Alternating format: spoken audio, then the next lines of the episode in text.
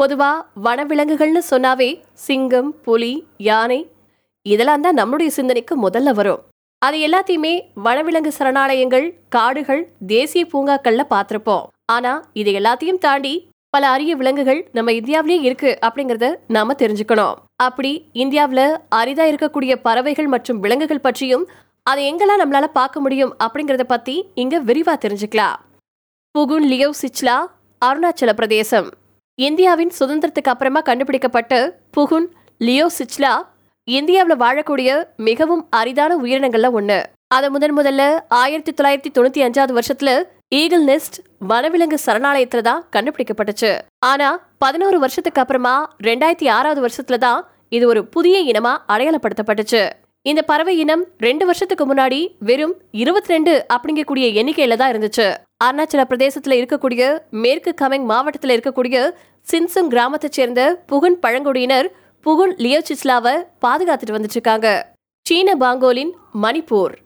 நம்ம ஊர்ல எறும்பு திணின்னு அறியப்பட்டுட்டு வந்துட்டு இருக்கக்கூடிய இந்த விலங்கின் எண்ணிக்கை குறைஞ்சிட்டே வந்துட்டு இருக்கு மருத்துவ பலன்களுக்காக உலகம் ஃபுல்லா கடத்தப்பட்டுட்டு வந்துட்டு இருக்கக்கூடிய விலங்குகள்ல இந்த சீன பாங்கோலினும் ஒன்று.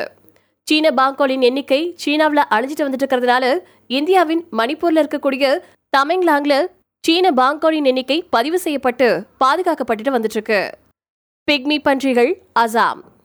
இந்தியாவில் வாழக்கூடிய அரிய விலங்கு இனங்கள்ல மற்றொன்று தான் இந்த பிக்மி பன்றிகள்.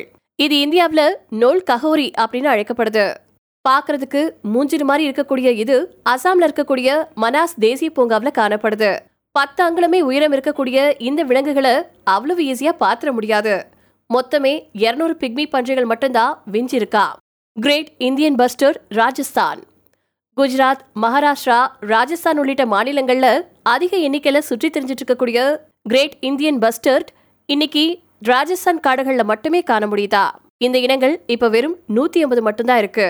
நகரமயமாதல் நவீன விவசாயம் மின்கம்பிகள் போன்றவை பறவை இனங்கள் அழிய முக்கியமான காரணமா இருக்கு அப்படின்னு சொல்லப்பட்டிருக்கு. மரவாத்து.